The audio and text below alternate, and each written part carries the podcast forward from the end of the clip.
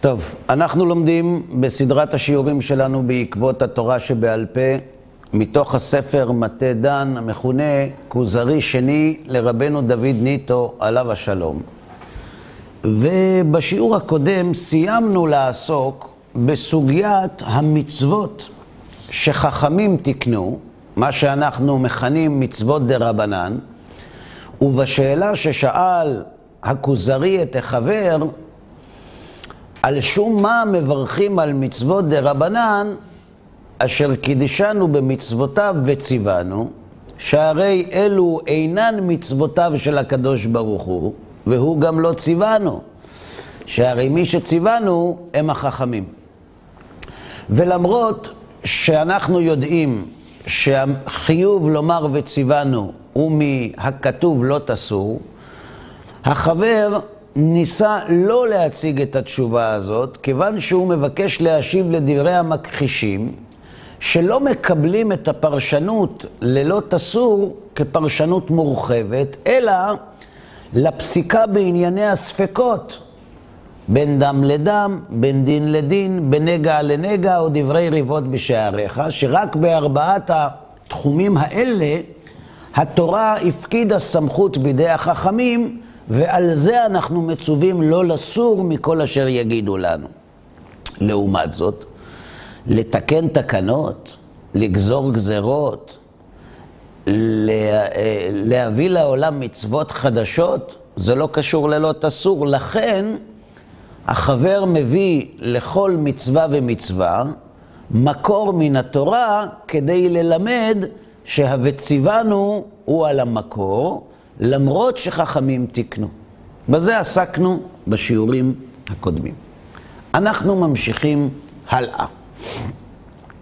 אמר החבר, אחרי שסיימנו את כל העיסוק בנושאים האלה, האם יש לך שאלות נוספות? האם יש עדיין דברים שאינם ברורים? הגידה לי אם יש עוד הערות וקושיות למכחישים נגד חז"ל. אתה הרי עשית דוקטורט על טענות המכחישים. יש עוד דברים שאתה רוצה לברר? אמר הכוזרי, בוודאי. עטה אוזנך ושמע. אני מאמין באמונה שלמה שמצוות שופר נאמרה למשה בסיני. אין לי בזה ספק.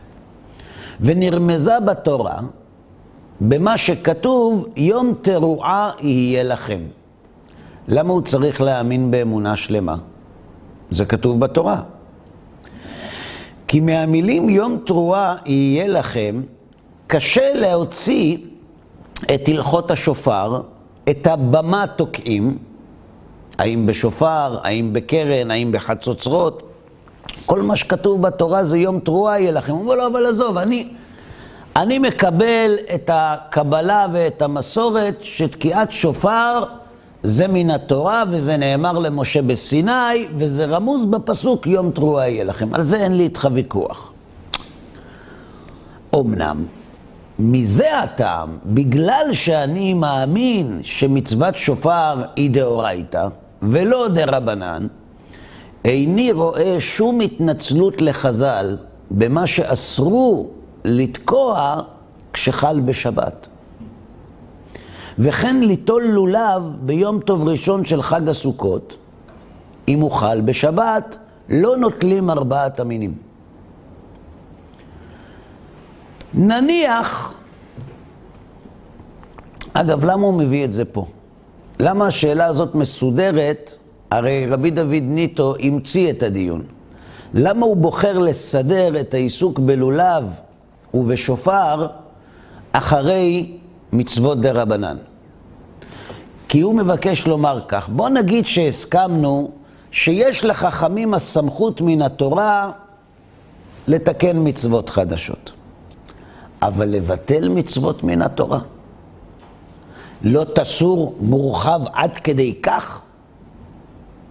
לכן הוא מסדר את הדברים אחרי המצוות דה רבנן. פה זה ביטול מצווה דאורייתא מדה רבנן, שזה לא פחות מורכב, מניין הסמכות הזאת. איני רואה שום התנצלות לחז"ל במה שאסרו לתקוע כשחל בשבת. אנחנו יודעים שאם חל ראש השנה בשבת, לא תוקעים בשופר בראש השנה. או אם חל יום טוב ראשון של סוכות בשבת, לא נוטלים ארבעת המינים בשבת. עכשיו, הלולב הוא הרבה יותר מסובך מהשופר. כי בשופר, אם לא תקעת ביום הראשון, תקעת ביום השני. קיימת מצווה מן התורה לשמוע כל שופר. אבל כיוון שאנחנו יודעים שמצוות ארבעת המינים מדאורייתא היא רק ביום הראשון. שאר כל הימים אנחנו אמנם נוטלים ארבעת המינים, אבל זה דרבנן, אם זה לא במקדש. אז כשחכמים מבטלים מצוות ארבעת המינים, כשחל יום טוב ראשון של סוכות בשבת, השנה ביטלו חכמים מצווה דאורייתא של ארבעת המינים. כי גם אם יתלו ארבעת המינים בשאר הימים, זה לא דאורייתא. האם זה ברור? למה? כיוון שלפי דבריהם, יום ראשון במדינה בלבד הוא מדאורייתא. כלומר, רק, מה זה במדינה? יש במקדש ויש במדינה. במקדש, כל יום, דאורייתא. ובמדינה, מה זה במדינה? מחוץ למקדש. אה? אז יש מחלוקת, לפי הרמב"ם במדינה זה בירושלים. בסדר? בכל אופן, אנחנו יודעים שחכמים אמרו שרק יום ראשון מן התורה אפילו במדינה הוא דאורייתא. ושאר כל הימים? למה נוטלים ארבעת המינים שאר כל הימים במדינה? מתקנת רבי יוחנן בן זכאי. רבי יוחנן בן זכאי היה המנהיג של עם ישראל, גם המנהיג הרוחני וגם המנהיג המדיני, בתקופת חורבן בית המקדש. כלומר, רבי יוחנן ליווה את העם היהודי באחת התקופות הכי קשות בהיסטוריה שלו. והוא תיקן, בראשונה, כך כתוב במשנה, היה הלולב ניטל במקדש שבעה ימים, נכון? שבעה ימים במקדש, ודרשינן לפני השם אלוהיכם שבעת ימים. כלומר, מתי זה שבעת ימים? כשזה לפני השם אלוהיכם. והיכן זה לפני השם אלוהיכם? במקדש. ובמדינה, יום אחד. אתה רוצה ליטול ארבעת המינים שבעה ימים? תבוא למקדש. וירושלים, וכולי, משחרב בית המקדש, התקין רבי יוחנן בן זכאי, שיהא הלולב ניטל במדינה שבעה. זאת אומרת, ממתי התחילו היהודים בטבריה ובצפת ליטול ארבעת המינים שבעה ימים? מתקופת החורבן. ולמה התקין רבן יוחנן בן זכאי שיהיה לולב ניטל במדינה כל שבעה, למרות שלפני החורבן היה ניטל רק יום אחד? זכר למקדש. כדי שכשייבנה המקדש, נזכור שבמקדש נוטלים שבעה ימים. ברור. איך ביטלו אם כן מצווה דאורייתא בגבולין, כשחל ראש השנה וסוכות בשבת? זו קושייה עצומה. מילא, אתה יודע, רוב האנשים אין להם בעיה עם זה. וזה גם מעיד על השורש של ההתנגדות. למה הם מתנגדים לחז"ל? הם לא מתנגדים לחז"ל בגלל הסמכות, הם מתנגדים לחז"ל בגלל שחז"ל הוסיפו. וזה מכביד. אבל על זה שחז"ל מקילים אין להם בעיה. לכן רוב ה... אני, אני, כשאני עוסק בסמינרים בנושא של תורה שבעל פה, כל הטענות, זה מי הסמיך את חז"ל, מי אמר שמה שהם אומרים זה נכון, בתורה זה לא כתוב. זאת אומרת, הכל מתנקז לאל תכבידו עליי. אבל לא שמעתי אף פעם מישהו שואל, תגיד לי, איך חז"ל ביטלו מצוות? מי נתן להם רשות? אנחנו רוצים לקיים את המצוות. זה לא שמעתי, וזה אומר משהו. אבל השאלה היא חזקה מאוד. זה ממש ביטול מצווה דאורייתא. מי הסמיך אותם? ברור? יותר מזה, מה אנחנו משיבים לאנשים שטוענים שהמצוות דה רבנן זו הוספה על התורה? הרי מה טוענים אנשים? אתה אומר, חנוכה, פורים, לא תוסיפו על הדבר אשר אנוכי מצווה אתכם ולא תגרעו ממנו. מי נתן לחז"ל רשות לעבור על דברי תורה? מה התשובה שלנו? זה לא נקרא להוסיף, כי הם לא מוסיפים מצוות מן התורה. הם מוסיפים מצוות דה רבנן, זה לא נקרא לא תוסיף. פה יש בעיה, כי פה החכמים מבטלים מצווה מן התורה. זה לא תגרע, כי הם גורעים, לא מצווה דה רבנן הם גורעים, הם גורעים מצווה מן התורה. מה תשיבו על זה? מה התשובה? אתה מדבר על זה, הגריעה מהתורה זה רק ש, שזה לכל הזמן. לדוגמה, בברית מילה, לא, כן אפשר בשבת, בגלל שאם אתה מבטל את הברית מילה לבן אדם, אז כל הזמן אתה, כאילו, זה מצווה שהיא חד פעמית, אבל בשופרה, בגלל שזה חוזר, ואתה מבטל את זה חלקית, ולא, ולא עוקר את זה לגמרי, אז זה לא נחשב בקריאה. אבל אתה עוקר את זה קבוע. כל פעם שתהיה המצווה בשבת, לא נתקע.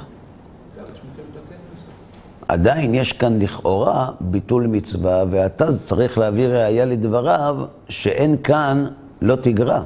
כי גם דברי התז הם חידוש. מה המקור שלהם? התורה חילקה בין לא תגרע זמני ללא תגרע קבוע? איפה זה כתוב? בואו נראה מה משיב החבר. אמר החבר, פשוט מאוד. מאיפה הסמכות? מהתורה. איפה בתורה כתוב שיש סמכות לחז"ל לבטל מצוות מן התורה? אה? איפה? מהטעם עצמו שביטלו צום יום הכיפורים לחולה שצריך לאכול. תגידו אתם. מי ביטל? רגע, רגע, רגע. אל, אל תגידו לי כתוב, בואו נעבוד עם השכל, בסדר? בא בן אדם לרב, והוא חולה דיאליזה, ויש לו סכרת. לא עלינו. והוא שואל את הרב אם הוא חייב לצום ביום כיפור או לא. עכשיו, מי שלא צם בכיפור, עונשו כרת. בסדר? חמור מאוד. אומר לו הרב, לך לרופא, רופא פלוני, ותשאל אותו האם אתה חייב לשתות ולאכול ביום הכיפורים. הוא הולך לרופא. אומר לו הרופא שלא תעיז לא לצום, לחשוב על לצום. טוב, טוב. חוזר לרב, אומר, הרופא נורא כעס על השאלה, אמר לי שאסור לי לצום. פוסק לו הרב, מצווה עליך לאכול ביום הכיפורים. עד כאן זה זר לכם? או שזה מוכר? יפה. מי הסמיך את חכמים לצוות על אדם לבטל מצווה שהעונש עליה הוא כרת?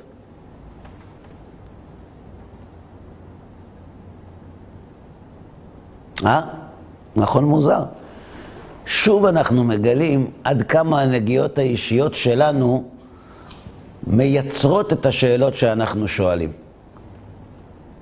אם היה הפוך, היה בא אדם לרב, הרב היה אומר לו, אדוני, אני מצטער, אתה חייב לצום, ואם תמות, תהיה מיתתך כפרתך.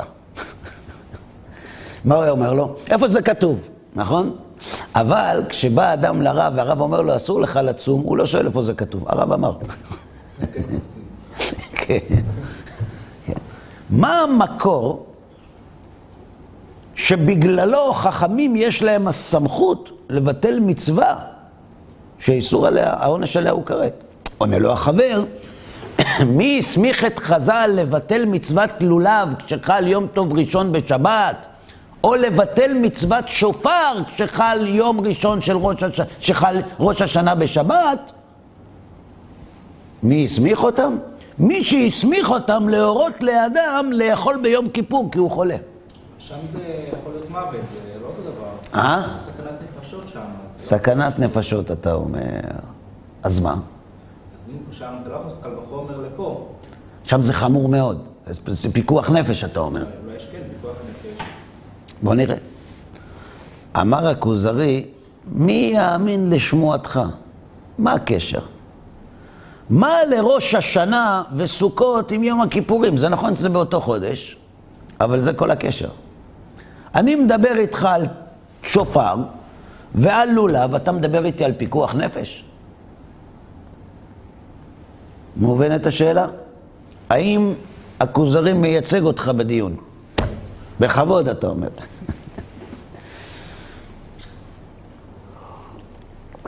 אמר החבר, כולי עלמא, לא פליגה. אין אף דעה שחולקת על העיקרון דחולה שצריך לאכול, מאכילים אותו ביום כיפור. כלומר, אין שום דעה בהלכה, לא דעה להלכה ולא דעה דחויה, אין דעה שאומרת שאסור, שבן אדם שאסור לו, שאסור לו לצום, צריך לצום. אין דעה כזאת. זאת אומרת, לכול עלמא, חולה שאסור לו, שאסור לו לצום, אין דעה שאומרת שהוא חייב לצום. מפני שאין לך דבר שעומד בפני פיקוח נפש. ברור, עד פה. אבל זה אבל אפשר לשאול בעצם. מה? גם ביום הכיפורים אתה יכול לשאול איך יש להם חז"ל סמכות לבטל את זה למי שחולה. זה גם צריך ראייה. לכן הוא משיב. לפני שאני מראה לך את המקור שממנו חז"ל שואבים את ההלכה שפיקוח נפש דוחה יום הכיפורים, קודם כל תגלה שאין אף אחד שחולק על זה. זאת אומרת, אם מדובר בעמדה הלכתית גורפת, כנראה שיש לזה מקור. אחרת היו חולקים, נכון? אבל הוא מביא עוד דוגמה. וכן, מי שמתו לו שני אחים מחמת מילה. אין מלים אותו. אנחנו יודעים, יש מצווה מן התורה למול, ומילה בזמנה דוחה שבת. כלומר, זו מצווה אלימה, מצווה חזקה מאוד. ומה קורה עם תינוק שאחיו הבכור עשו לו ברית והוא נפטר? למה? כי מנגנון הקרישה שלו לא היה תקין. בסדר? ואז כשנולד לו אח נוסף, זה שמעליו עשו לו ברית וגם הוא נפטר. מה דינו של האח השלישי? ימול או לא ימול? נפסק להלכה. מי שמתו אחיו מחמת מילה, אסור למול אותו. למה? כי יש חזקה שגם הוא ימות. איזו חזקה? כמה מתו? שניים. וכמה זה חזקה? שניים. לא. לא, צריך שלושה לחזקה. שלושה. למשל, אדם שגר בדירה שלוש שנים, והבעל הבית לא אמר לו כלום. אחרי שלוש שנים בא הבעל הבית, אומר לו, זהו, ולפעמים החגיגה נגמרת, כיבוי אורות, נא לפנות את הדירה. אומר לו, סליחה, זה בית שלי. אומר לו, מה זה בית שלך? הוא אומר לו, אני גר פה כבר שלוש שנים, איפה היית? הוא אומר לו, אתה מדבר איתי ככה? אני יודע שאין לך מה לאכול, לא אמרתי לך ללכת מהבית, עכשיו אתה מנצל את זה ואומר שהבית שלך? הוא אומר לו, בוא לבית הדין. הולכים לבית הדין, הבית שייך לו. אתה עובר ליד הבית שלך שלוש שנים, רואה שמישהו גר שם, ולא באת למחות בידו אפילו פעם אחת? אז יש כאן חזקה, וחזקה זה דבר מאוד משמעותי. הראייה של חזקה היא ראייה מאוד משמעותית, ולכן לא מחזירים את הבית לבעל הבית, בסדר? אז למה במי שמתו אחיו מחמת מילה, לא צריך שלושה אחים שימותו? כי כיוון שאנחנו הולכים לחומרה, אז הוא כבר השלישי, ולכן זה נקרא חזקה, ואנחנו לא מלאים את התינוק הזה. כלומר, הוא נותר ערל כל ימיו. ברור? יש לנו כאן שתי מצוות. מצווה אחת, פיקוח נפש של יום הכיפורים. ומצווה שנייה, פיקוח נפש של ברית מילה. ואנחנו רואים שפיקוח הנפש דוחה גם את יום הכיפורים וגם ברית מילה. שתי מצוות שהעונש עליהן כרת. ואף על גב דיום הכיפורים הוא מילה בכרת. ואף על פי שלא מצינו בתורה שיפתור לחולה מעינוי יום הכיפורים, ולא למי שמתו אחיו מחמת מילה מלמול, זה לא כתוב בתורה. תהפוך את התורה ישר והפוך, לא כתוב שם שפיקוח נפש דוחה את יום כיפור. לא כתוב בתורה שפיקוח נפש דוחה ברית מילה. יש פה פסיקה ברורה, וביום השמיני ימול בשר עורלתו, נקודה. אלא שדרשו חז"ל, מי וחי בהם. כתוב בפסוק, וחי בהם, ודרשו חז"ל, וחי בהם, במה? אתה יכול להביא חומש?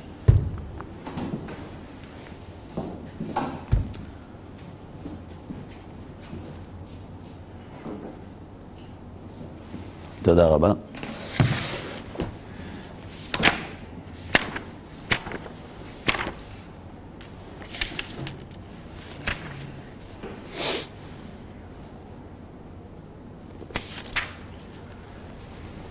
כתוב בפסוק, אני מקריא לכם מחומש ויקרא, פרק י"ח, פרשת אחרי מות. את משפטיי תעשו, ואת חוקותיי תשמרו ללכת בהם, אני השם אלוהיכם. מה כתוב בפסוק הזה?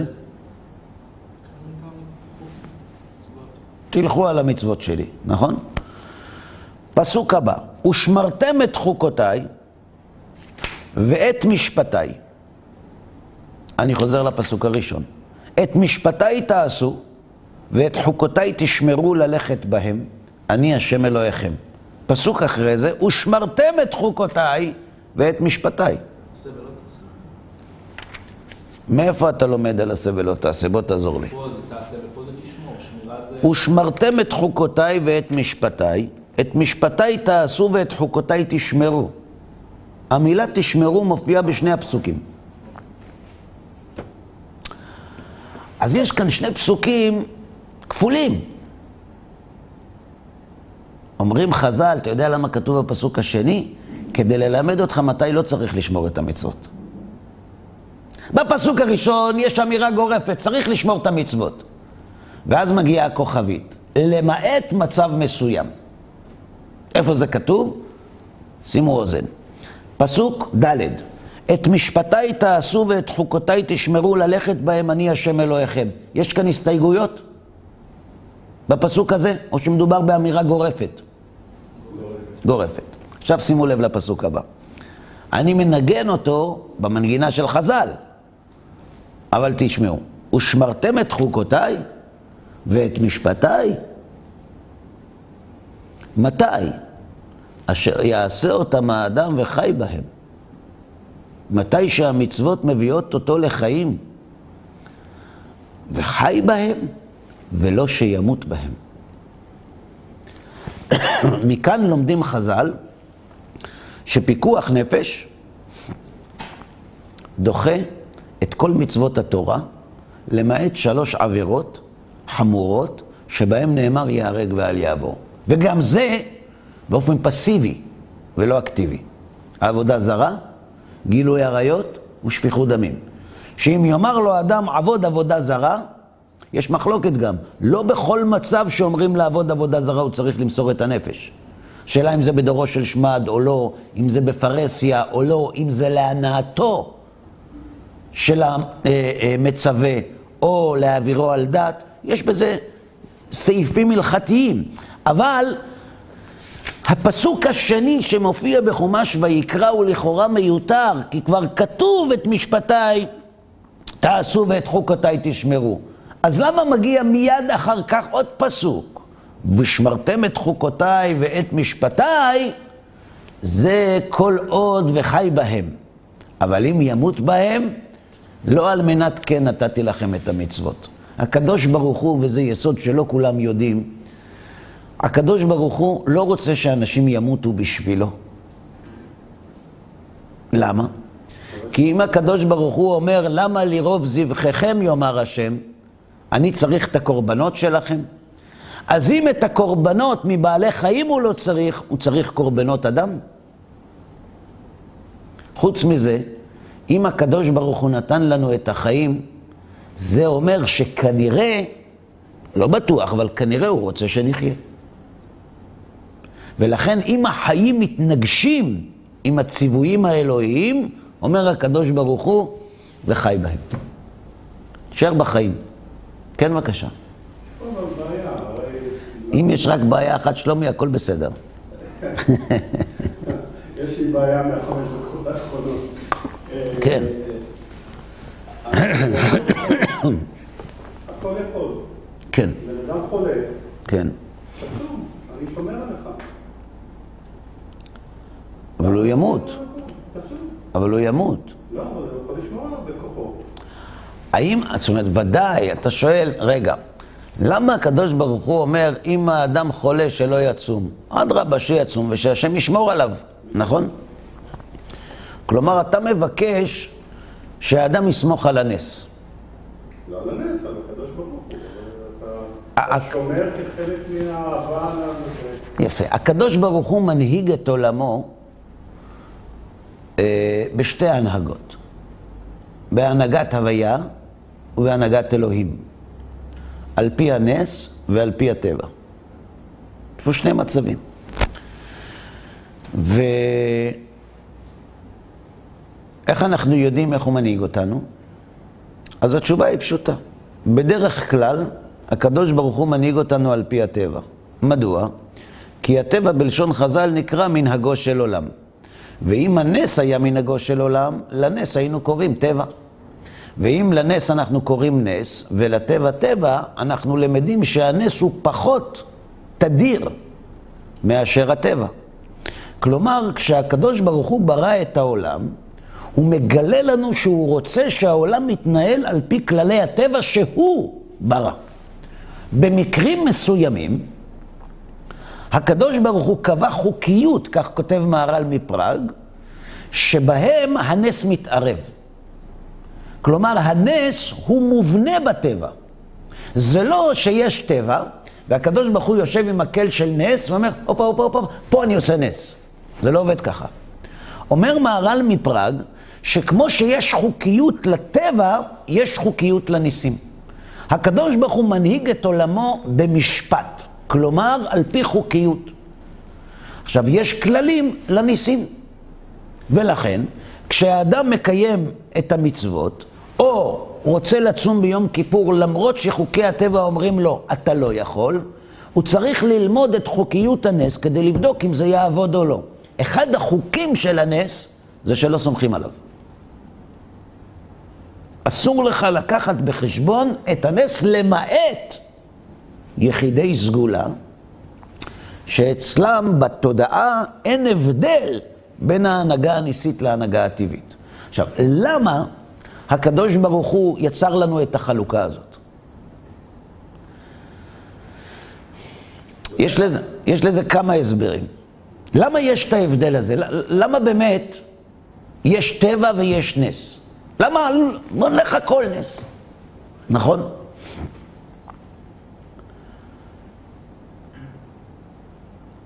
אם העולם היה מתנהל על בסיס של נס, לא היינו מגיעים אל תכלית הבריאה. למה? אז מה?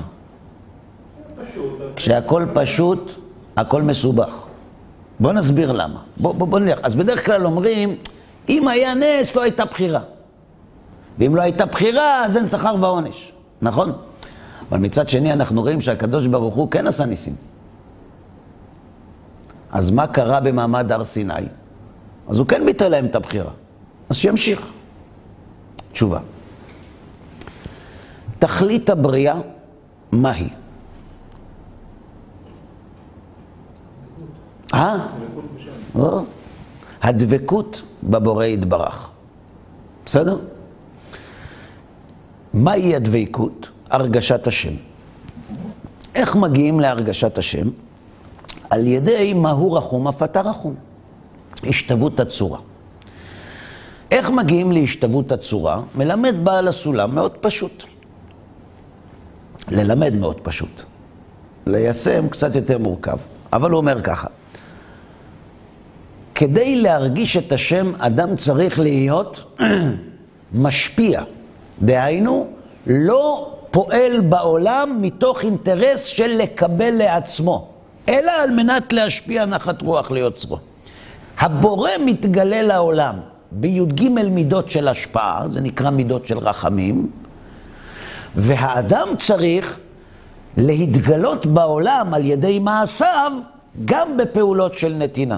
לכן, כל עוד האדם משתמש עם הרצון שלו בדרך של לקחת, הוא מעצים את השוני בינו ובין הקדוש ברוך הוא.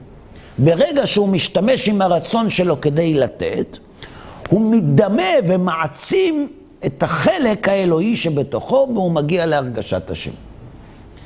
כשאדם נולד, באיזה מצב צבירה הרצון שלו נמצא? איך? מקבל על מנת לקבל. מה זה אומר? אני רוצה לקחת בשביל לקחת. זה המצב לכאורה הכי מרוחק, הכי מרוחק מהקדוש ברוך הוא. תכף נראה שלא. שהוא לא רחוק מהמצב הכי קרוב לקדוש ברוך הוא. הוא מגיע משם. אבל אתה יודע, אחרי שאתה יוצא מדלת מסתובבת, למרות שממש שנייה לפני כן היית בפנים, עכשיו אתה הכי רחוק. כי אי אפשר לחזור אחורנית. אבל, אף על פי שהמצב שמקבל על מנת לקבל נראה הכי רחוק מהקדוש ברוך הוא, יש מצב יותר רחוק. איזה? אחרי שהאדם גדל, החברה מחנכת אותו ומלמדת אותו, או בדרך ההתבוננות או בדרך ההתנסות החווייתית, שהוא לא יכול לקחת כל מה שהוא רוצה. שיש טריטוריה ויש קניין, ואם אתה רוצה לקחת, אתה צריך גם לתת. נכון? מצוין. אז הוא התפתח. הוא התפתח ברמה הטכנית. עד היום הוא היה עושה רק ככה, היום הוא עושה ככה כדי לעשות ככה. כלומר, הוא עדיין נמצא על הילוך של לקחת, אבל הוא מתאמן לתת כדי לקחת. בסדר? זה השלב השני. לקחת מה? לקחת אוכל, לקחת כסף, לקחת כבוד, לקחת. ומה עם רוחניות? מה עם אה, מצוות, תורה? זה עול. לא נהנים מזה, לא רוצים לקחת. אבל אז, אחרי שהוא גומר לקחת את כל מה שיש בעולם, הוא מרגיש שעדיין אין לו כלום. איפה זה כתוב? תביא גמרא בבקשה. מסכת תמיד. זה נמצא ביחד עם תמורה. בסדר? נראה את זה בפנים.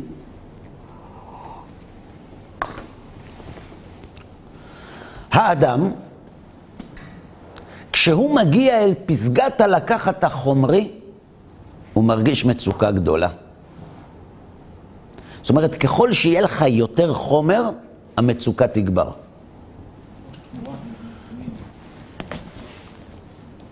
זה מצוין, זה זה. כן. מסכת תמיד, בדף ל"ב. הגמרא מספרת שאלכסנדר מוקדון, שהגיע אל פסגת המילוי החומרי, נכון? הוא שלט בכיפה.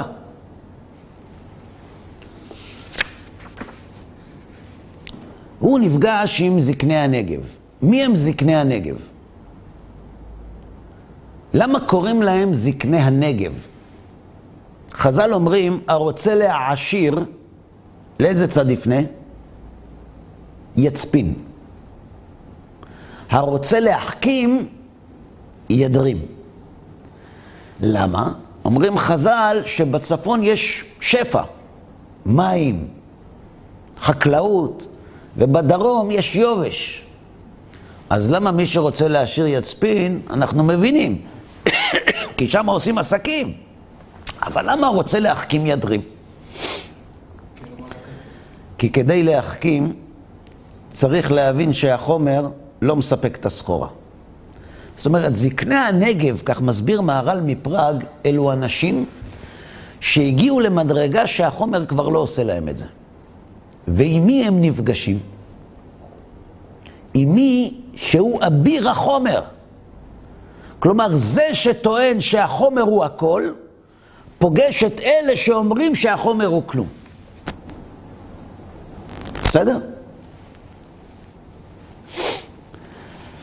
אחרי שהם דנים, הוא שואל אותם שאלות, הוא אומר להם, אני רוצה ללכת ל... לאפריקה. אמרו לו, אתה לא יכול, אמר להם, לא שאלתי אתכם אם אני יכול או לא יכול, רק תגידו לי איך ללכת. ומספרים בגמרא,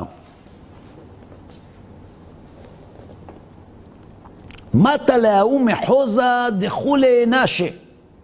הוא הגיע למדינה אחת שיש בה רק נשים. באי למעבד קרב הבעדיו. רצה לערוך איתם קרב. אמרו לי, שלחו לו. מה שלחו לו? מה שלחו לו? את מי שלחו לו? אה? שלחו לי, עם מי? אה? עם מי שלחו לו הודעה? עם? אה?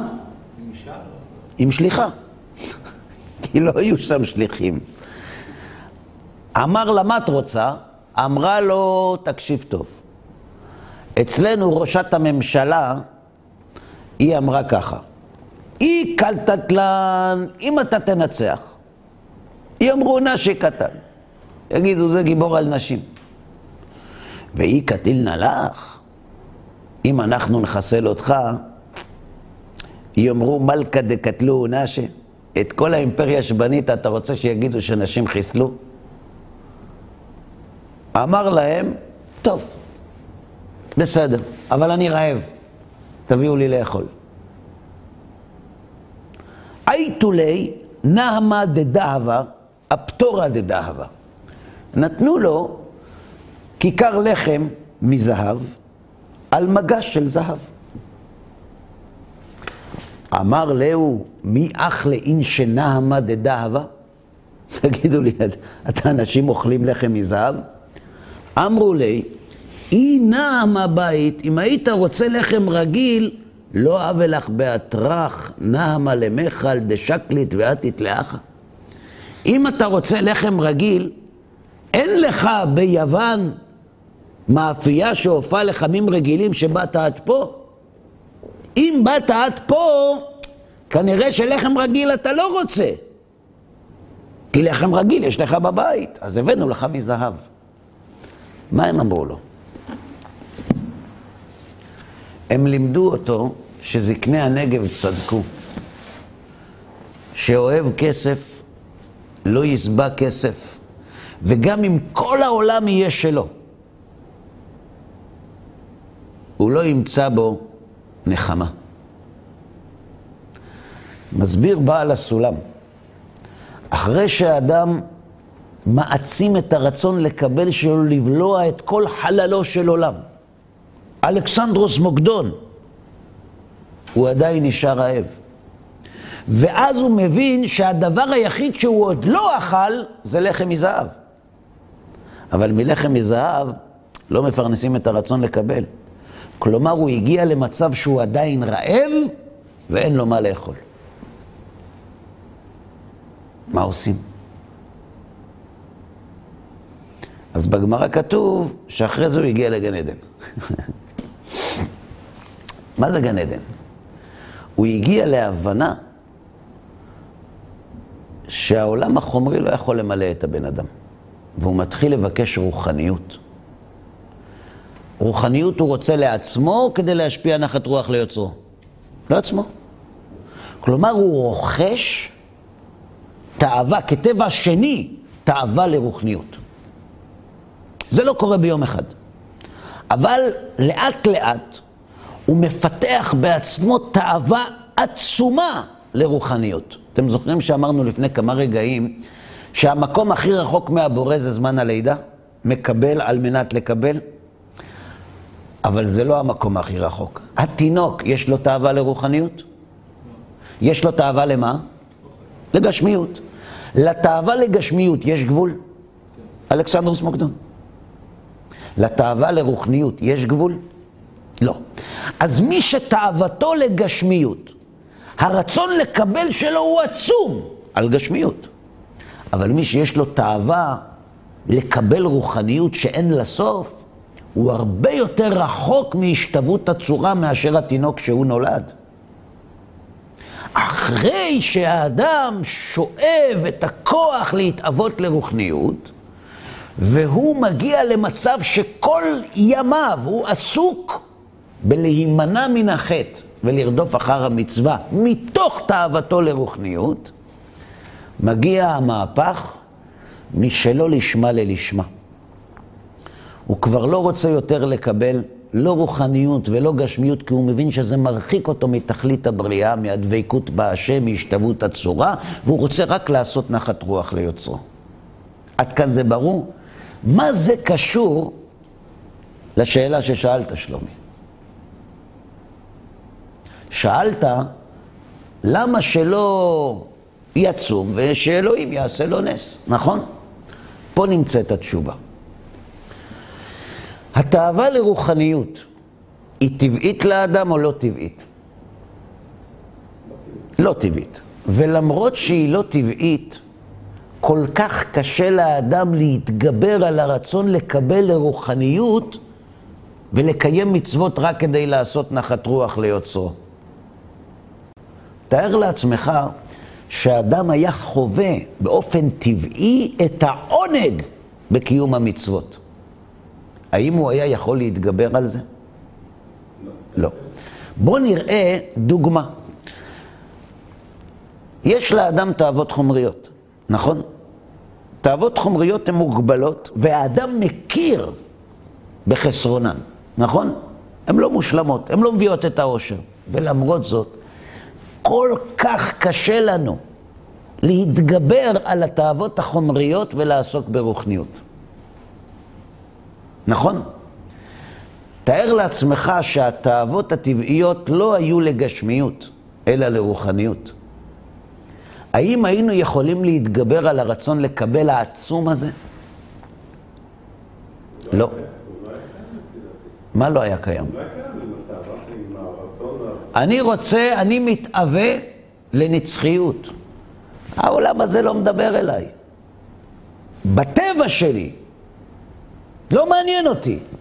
האם אדם היה, היה איזה משהו בעולם שיכול להביא אותו להתגבר על התאווה הרוחנית שאופפת אותו? היא גדולה עליו. לכן קרו שני דברים. הוסתרה התאווה הטבעית לרוחניות, וניתנה לנו תורה. שני החלקים האלה, הקטנת הרצון לקבל לרוחניות ונתינת התורה, מאפשרים באופן תיאורטי להגיע להיפוך הרצון.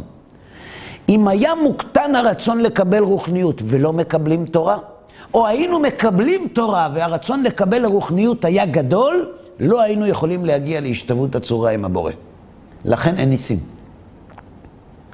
אם היה נס, התאווה לרוחניות הייתה טבעית לאדם. והוא לא היה יכול להתגבר על הרצון לקבל ולעסוק בהשפעת נחת רוח ליוצרו, וממילא לא מגיע אל תכלית הבריאה.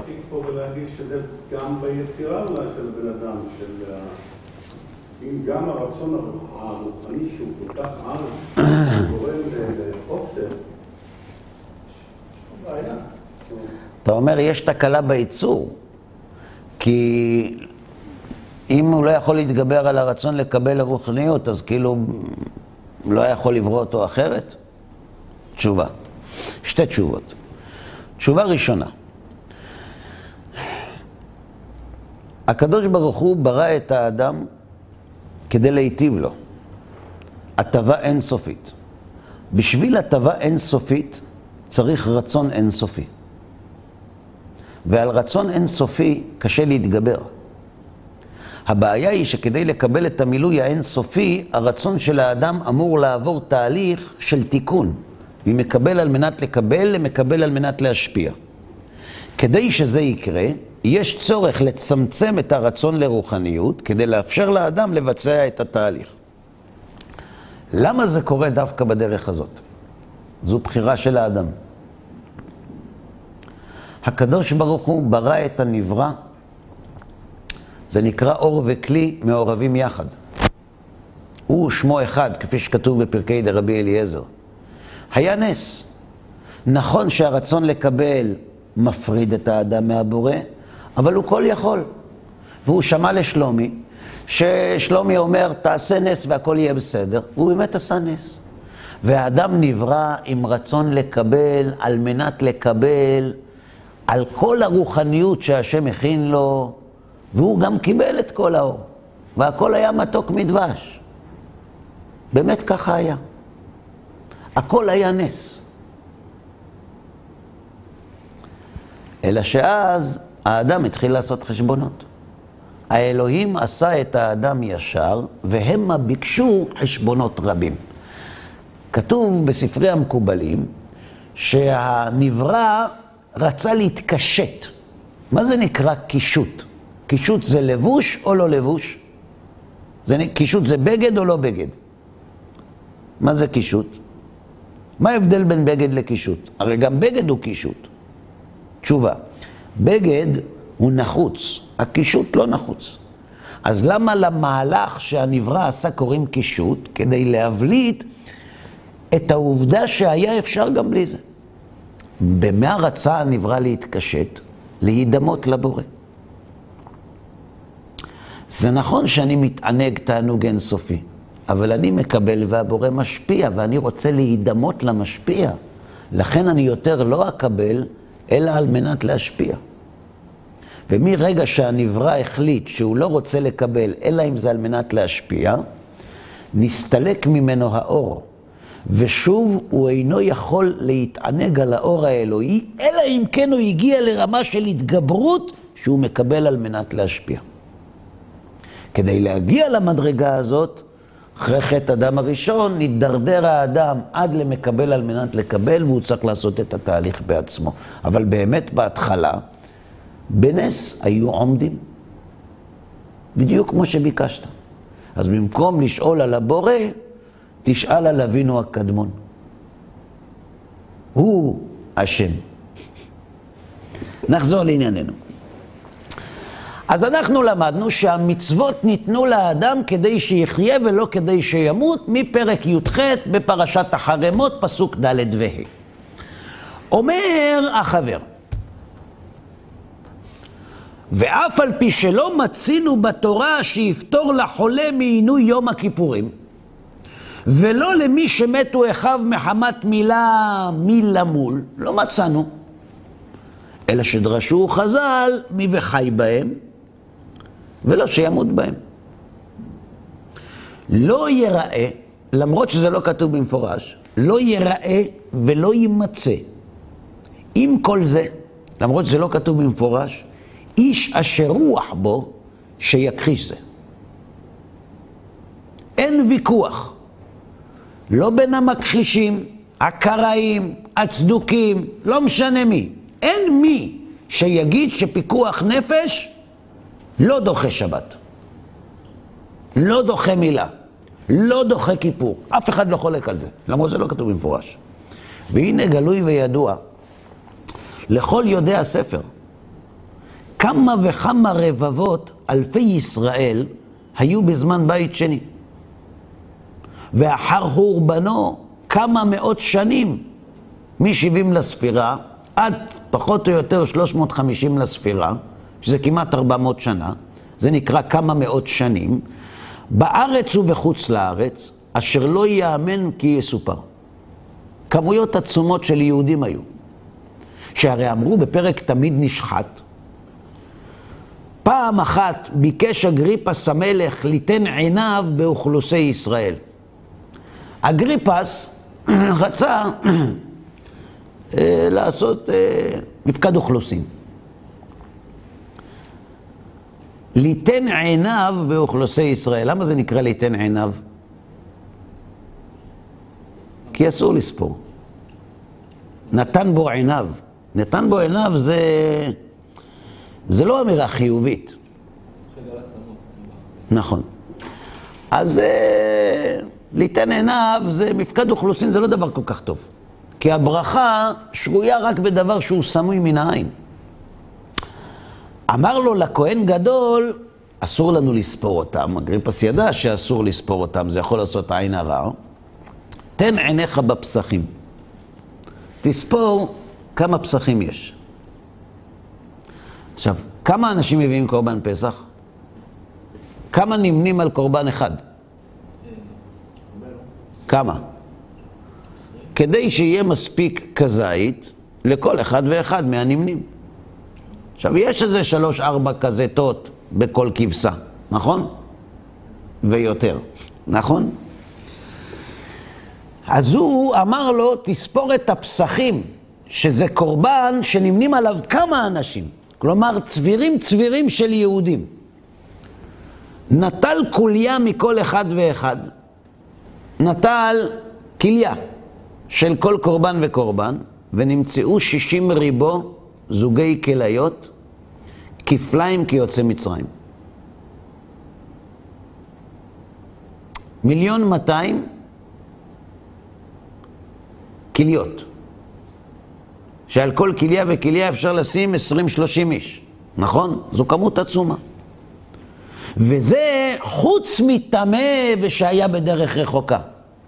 כלומר, לא כל ישראל עלו לרגל להקריב קורבן פסח, כי מישהו טמא או שהיה בדרך רחוקה, לא צריך לעשות. ואין לך כל פסח ופסח שלא נמנו עליו יותר מעשרה בני אדם. ולפי החשבון הזה, הם 12 פעמים עשר מאה אלף. כמה זה 12 פעמים עשר מאה אלף? דהיינו בלעז 12 מיליון איש. מיליון איש, ככה הוא קורא לזה. וזהו יכול ואפשר. האם בארץ ישראל יכולים להתכנס 12 מיליון איש? כן או לא? אפשר. אבל מה שאמרו בפרק הנזקים, למה הוא אומר שזה אפשרי? כי זה סביר. סביר ביחס למה? למה שכתוב בפרק הנזקין במסכת גיטין. שישים ריבו עיירות היו לו לינאי המלך. כמה זה שישים ריבו? שש מאות אלף עיירות היו לינאי המלך, וכל אחת ואחת היו בה כיוצא מצרים, חוץ משלוש שהיו בה כפליים כיוצא מצרים. שש מאות אלף, שבכל עיירה יש שש מאות אלף, ובשלוש עיירות יש מיליון מאתיים בכל אחד. זה מספר מטורף, נכון? זה בערך כל העולם. שהוא גוזמה. זה לשון גוזמה. כי הדה אמרו בריש פרק שני דתמיד, דיברו חכמים בלשון הוואי. רצו לתת לך כאילו המון, היה מלנת אלפים. בסדר? דהי לא תימה הכי, אם לא תגיד שזה גוזמה, 60 ריבו עיירות, כל אחת מחזיק כ-60 ריבו בני אדם, בקושי תחזיק אותם ארץ ישראל ולא תישאר פרסה של קרקע לחרוש ולזרוע. אלא ודאי גוזמה. אז מה שאנחנו אומרים, המספר הסביר של יהודים, זה מפקד האוכלוסין של אגריפס, 12 מיליון איש. וכן מה שאמרו שם שאדריאנוס הרג באלכסנדריה 60 ריבו על 60 ריבו כיוצא מצרים, גם גוזמה.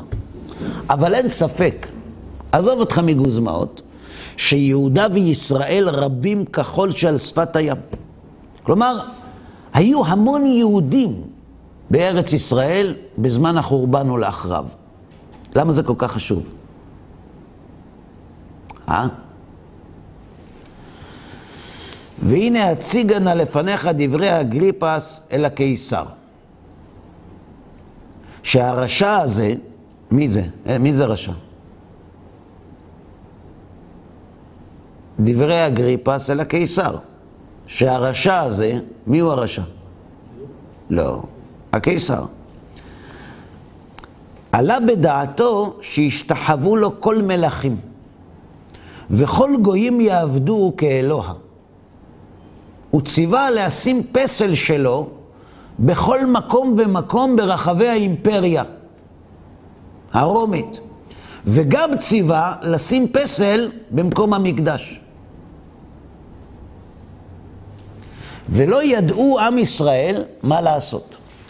ושלחו שליחים אל הקיסר כדי לפייסו, כי לא הסכימו להניח צלם בהיכל.